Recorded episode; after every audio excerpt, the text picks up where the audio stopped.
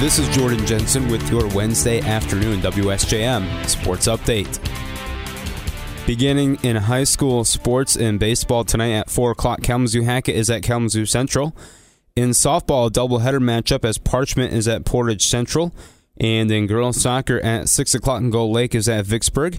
At 5 o'clock, Portage Northern takes on Kalamazoo Hackett, while at 5, Kalamazoo Central takes on Schoolcraft. Coming up tonight in the NBA, at 7 o'clock, the Pistons host Luka Doncic and the Mavericks. Then at 8, the Bulls host the Boston Celtics.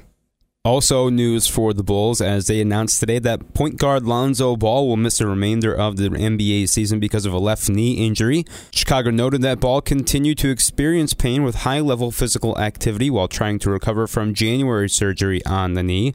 He will continue daily treatment and rehabilitation in preparation for the 2022 2023 season. Ball last played January 14th and had surgery on January 28th. The Bulls announced the initial timetable for his return was six to eight weeks. And no spring training games today, as tomorrow is opening day for Major League Baseball. After the Yankees and Red Sox postponement for tomorrow, the Cubs and Brewers will kick off the Major League season. The Cubs will face the Brewers tomorrow at 2:20 at Wrigley Field. Kyle Hendricks will be on the mound for the Cubs as last year's NL Cy Young winner Corbin Burnes will be on the mound for the Brewers. The Tigers, however, will not start their season until Friday against the White Sox.